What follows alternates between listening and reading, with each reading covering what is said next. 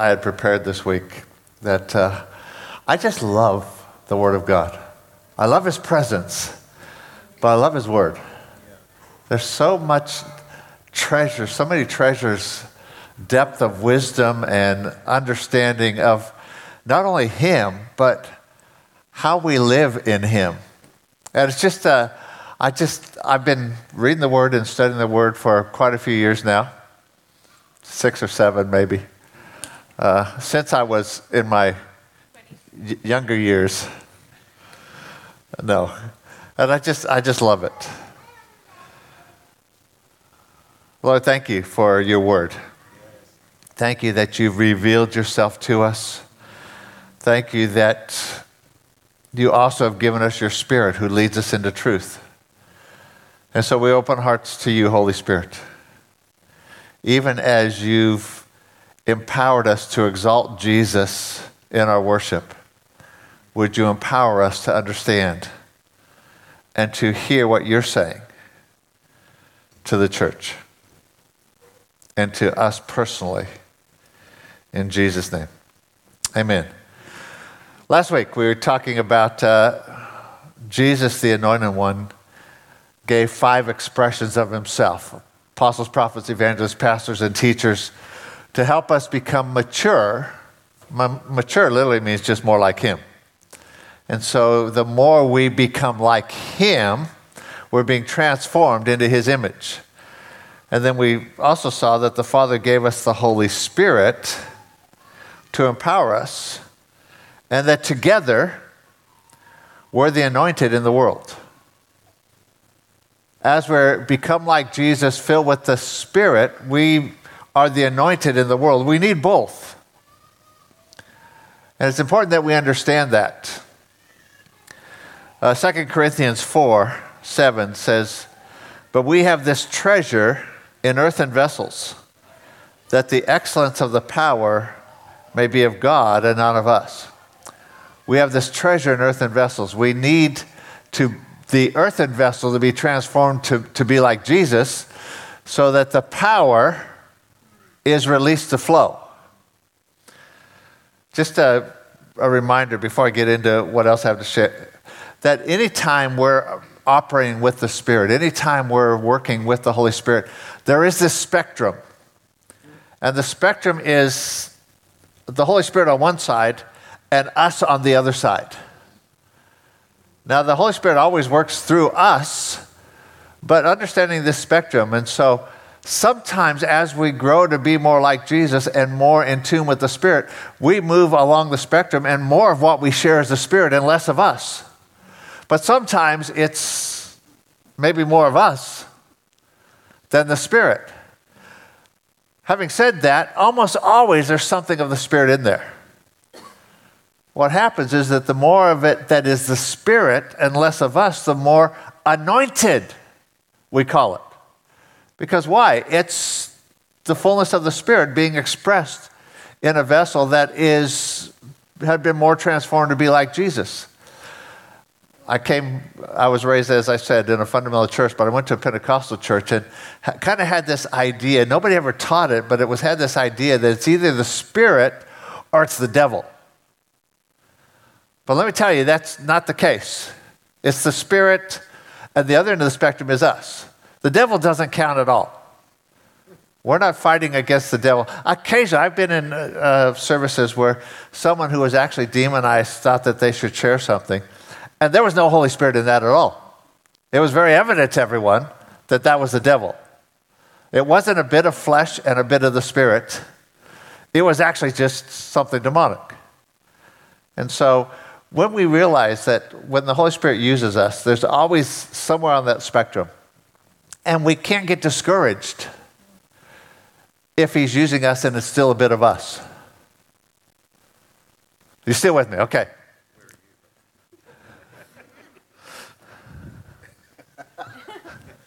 I'm over here.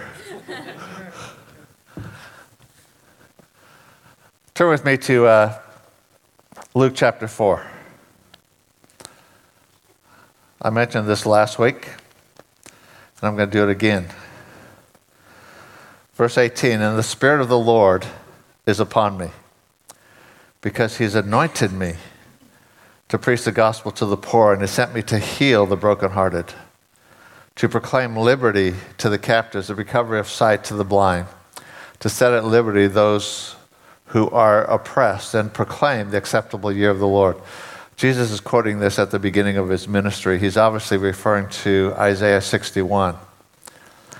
But I want you to understand, the Spirit of the Lord is upon me because he's anointed me. Say that to yourself. The Spirit of the Lord is upon me because he's anointed me. The Spirit of the Lord is upon me because he has anointed me. You don't anoint yourself. Someone else doesn't anoint you. God does, as he fills you with his Spirit. He's anointed you first to preach the gospel.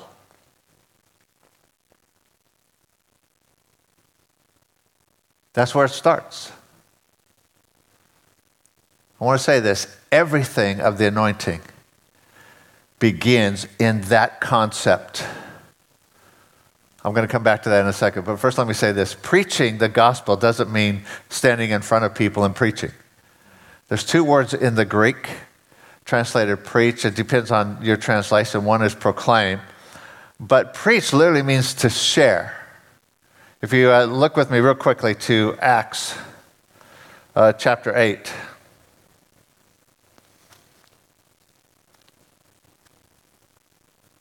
I know I have this in my Bible somewhere. Uh,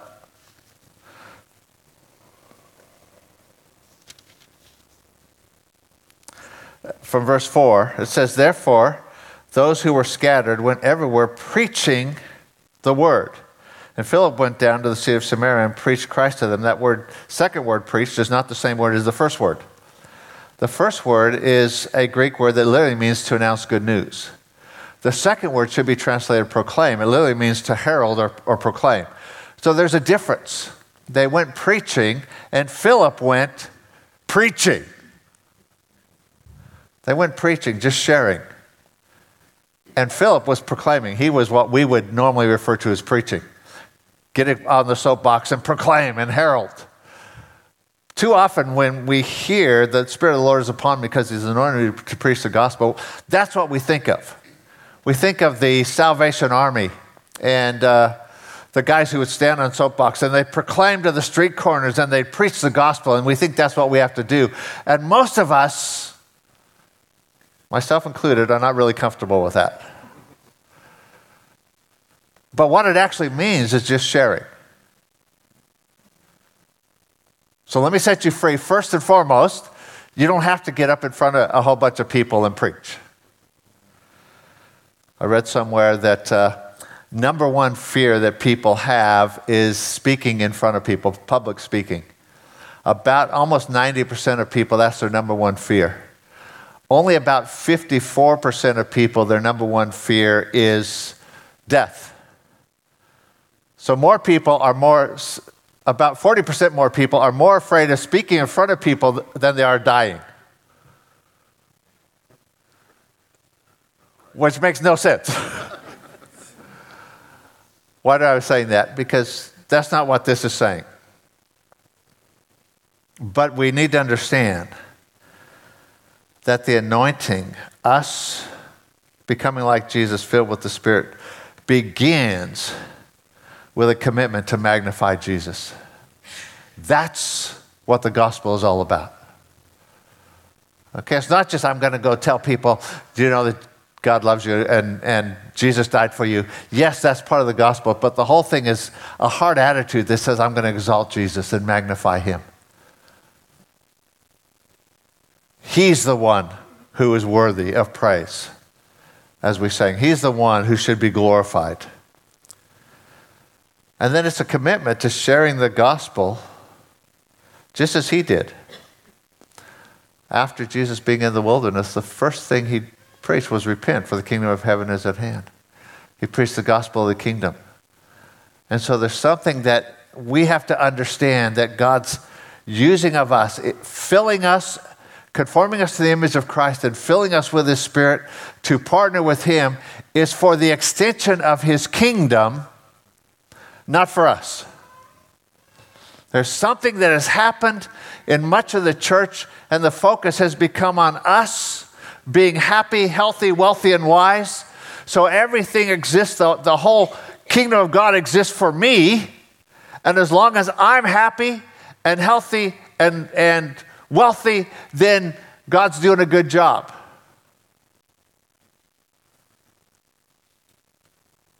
I'm getting stirred up here. These are not on my notes. But the reality is that we exist for Him. Jesus is the center of the universe, not us. We exist to magnify Him, to exalt Him. And that's where this begins. But what I want to focus on this morning is the, the, something that uh, the Sunday school kids, the uh, children's ministry kids have been doing for a while, and that is that an extraordinary God uses ordinary people, which is absolutely amazing. An extraordinary God uses ordinary people. I want to tell you, that's His plan, and He prepared for it long before Jesus came. He realized that He'd only have ordinary people to use. So He had a plan. He's so, he's so amazing, so much wiser than we are. Let me just throw a couple of scriptures at you. Look at Luke chapter twelve. Verse twelve, he says, verse eleven, and when they bring you to the synagogues and mag- magistrates and authorities, do not worry about how or what you should answer or what you should say, for the Holy Spirit will teach you in that very hour what you ought to say.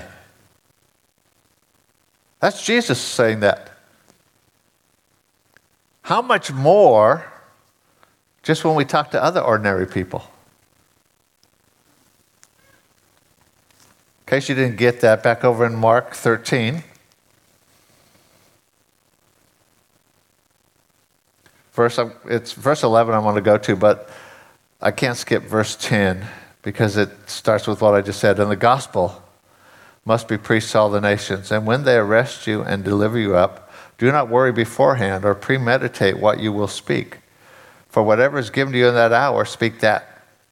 For it is not you who speak, but the Holy Spirit. And one more of these in Luke twenty-one. You can guess what it says, because it says almost the same thing. Verse twenty-one and verse fifteen. Uh, Let's start with fourteen. Therefore settle it in your hearts not to meditate before on what you will answer. For I will give you a mouth and wisdom which all your adversaries will not be able to contradict or resist. How many of you have actually thought about that? God says, I'm actually going to partner with you to advance my kingdom. And when you're challenged, you don't have to worry about it because I will actually tell you what to say. Isn't that amazing?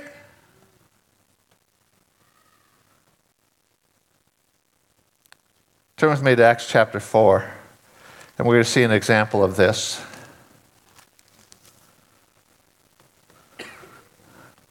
From verse five, and it came to pass on the next day that their rulers, elders, scribes, as well as Annas the high priest, Caiaphas, John, Alexander, and as many as were of the family of the high priest were gathered together at Jerusalem. And when they had set them in their midst, Peter and John, Uh, they asked, by what power or by what name have you done this? This is exactly what we read in Luke. When they bring you before leaders, rulers, magistrates, educated people, don't worry about it. And then Peter, filled with the Holy Spirit, said to them, rulers of the people and elders of Israel, if we this day are judged for a good deed done to a helpless man, by what means he has been made well, let it be known to you and to all the people of Israel that by the name of Jesus Christ of Nazareth, whom you crucified, whom God raised from the dead, by him this man stands here before you whole. This is the stone which was rejected by you builders, I think if it were up to me, I probably would have left this part out. That's one thing to say, look what Jesus does. Then it goes on and gets personal. This is the stone, Jesus, that you rejected.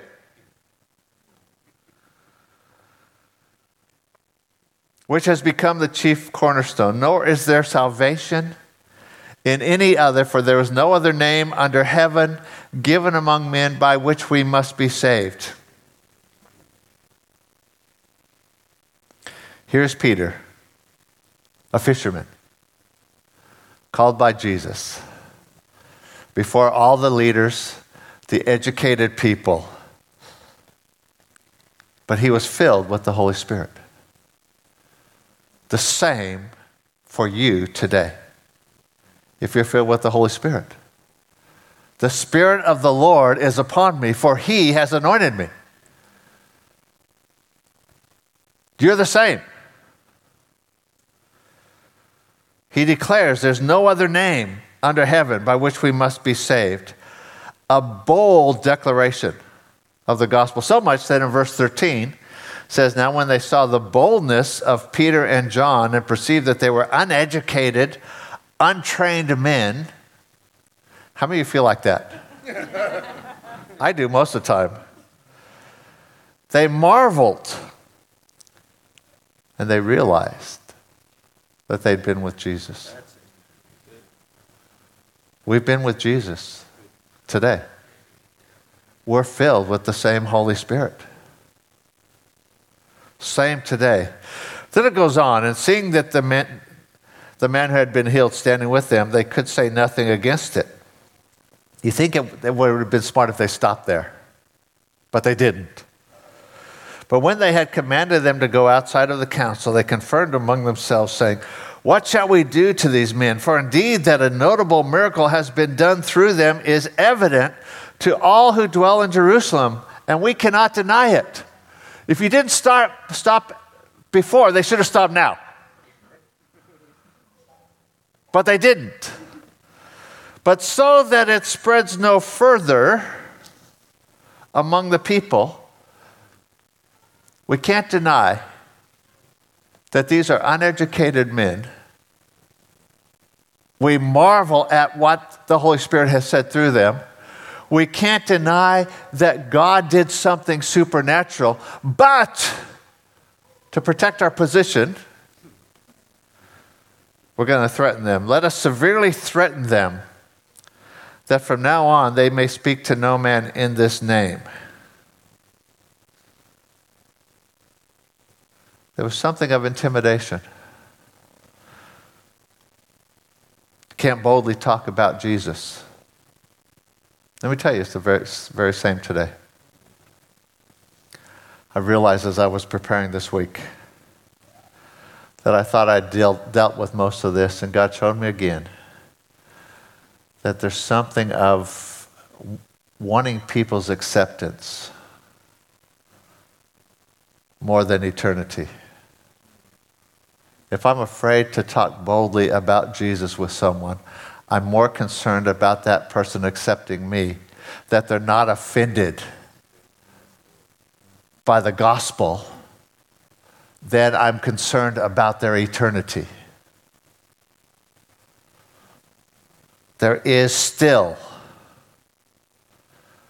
an intimidation that is the ploy of the devil to keep us from talking about Jesus. You can talk about God, but you can't mention Jesus. You can believe in Jesus, you just can't talk about him. You can be motivated by his life, you just can't talk about him. There's an intimidation. And jump, jumping forward to verse twenty-nine, I love it. They pray this, now Lord, look on their threats and send judgment on them. Wait, wait, that's not what it says, huh? That's what I would have said. Look at these guys threatening us. Remove the threat.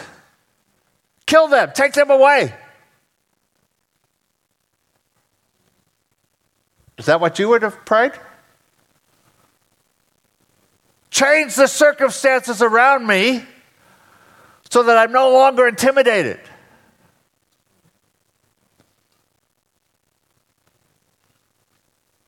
No, they said, look on their threats and grant to your servants that with all boldness they may speak your word. Grant to your servants, grant to us boldness that we may speak the gospel. Your word is the gospel. That's what it's referring to. Grant, look on their threats, and grant to us boldness that we might speak the gospel. But he doesn't stop there. He goes on and says, by stretching out your hand to heal.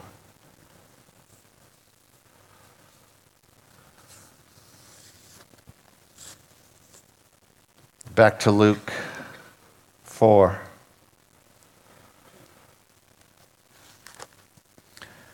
Spirit of the Lord is upon me because he's anointed me to preach the gospel, and he sent me to heal. Let me say this. We're called to preach the gospel, and there's something of God's heart to heal people that goes along with that. But two things we need to understand. One, healing is signs and wonders that confirm the gospel. Mark sixteen twenty says,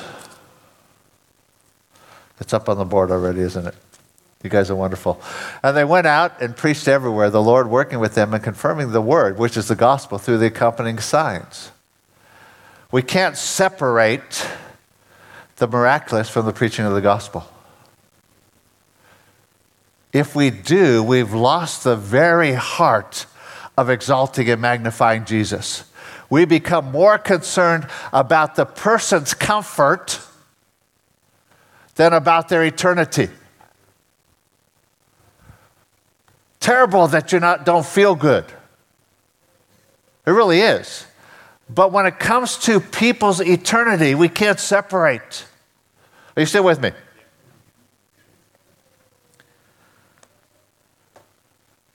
So God's strategy was always to use ordinary people. An extraordinary God uses ordinary people. How many of us qualify as ordinary? I do. Most of us do.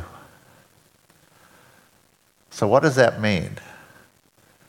That means God gives you the opportunity to partner with him,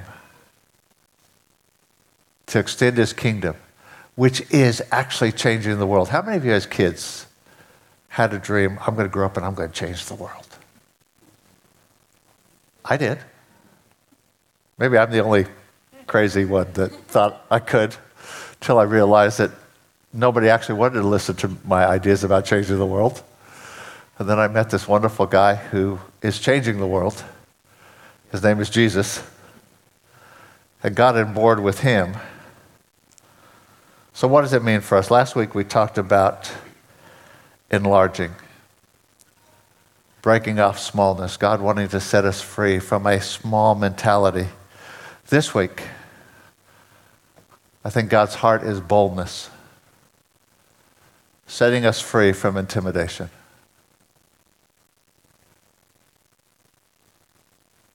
Now, I'm going to ask the worship team if they'd come back up. We're going to spend a little bit of time worshiping again and just open to what the Holy Spirit wants to, to say. But I believe God's wanting to break off intimidation. There is something in the world that says don't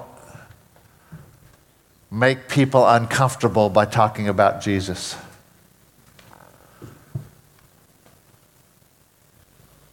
I'm not saying that you have to, every person you meet, the first thing you say is, do you know God loves you?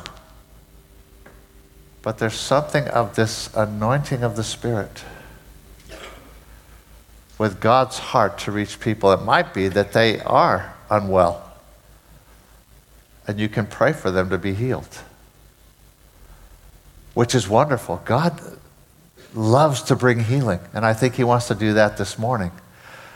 But don't leave it there. Share why he wants people to be healed, so that they can be restored to relationship, so that the gospel comes in. We're going to talk in the next few weeks about how, with whatever gifting we have, whatever anointing we have, how do we impact the world around us? Now, there are some people who are very evangelistic, and they're, they're excited to go talk to people about Jesus, and there's a whole group that goes out on Friday nights, which is wonderful, but most of us probably aren't really comfortable with that.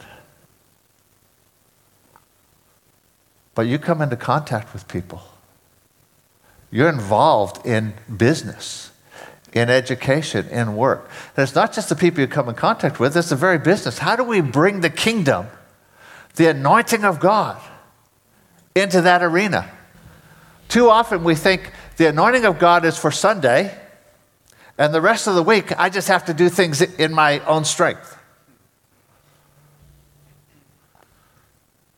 Had dinner with Richard and Kathy last night, and they were sharing, Kathy was sharing just briefly about Richard having a problem that he was facing in his business, uh, traffic management, and he had a situation he couldn't get it, couldn't figure it out, and he just gave up and prayed, God, show me.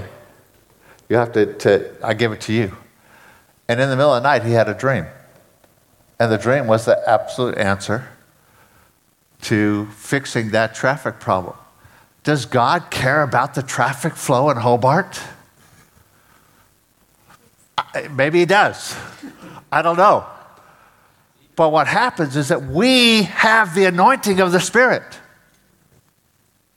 in all of our life, not just on Sunday. And he can bring in, we're, we're connected to. One of the guys that a couple weeks ago we were in Sydney, one of the guys said, we're connected to the mega mind of the universe.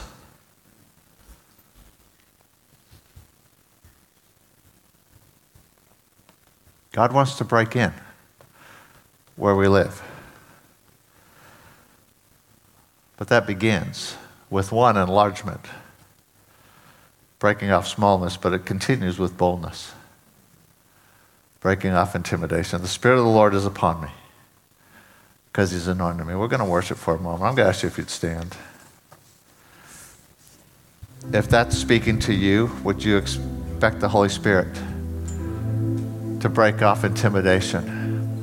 But at the same time, while we're worshiping, there might be something else God wants to do. If God gives you a specific uh, word of knowledge or word of wisdom, come and grab Tim, uh, share it. And well, let's just take a couple minutes and allow the Holy Spirit. I think there's something of God's heart for healing. Again, God doesn't want us sick,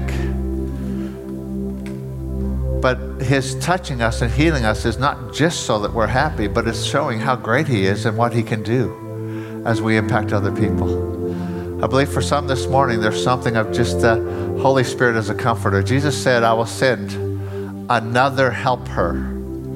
That word is translated in one, some translations comfort, comforter, some translations friend. And sometimes we don't need to understand, we just need the comfort.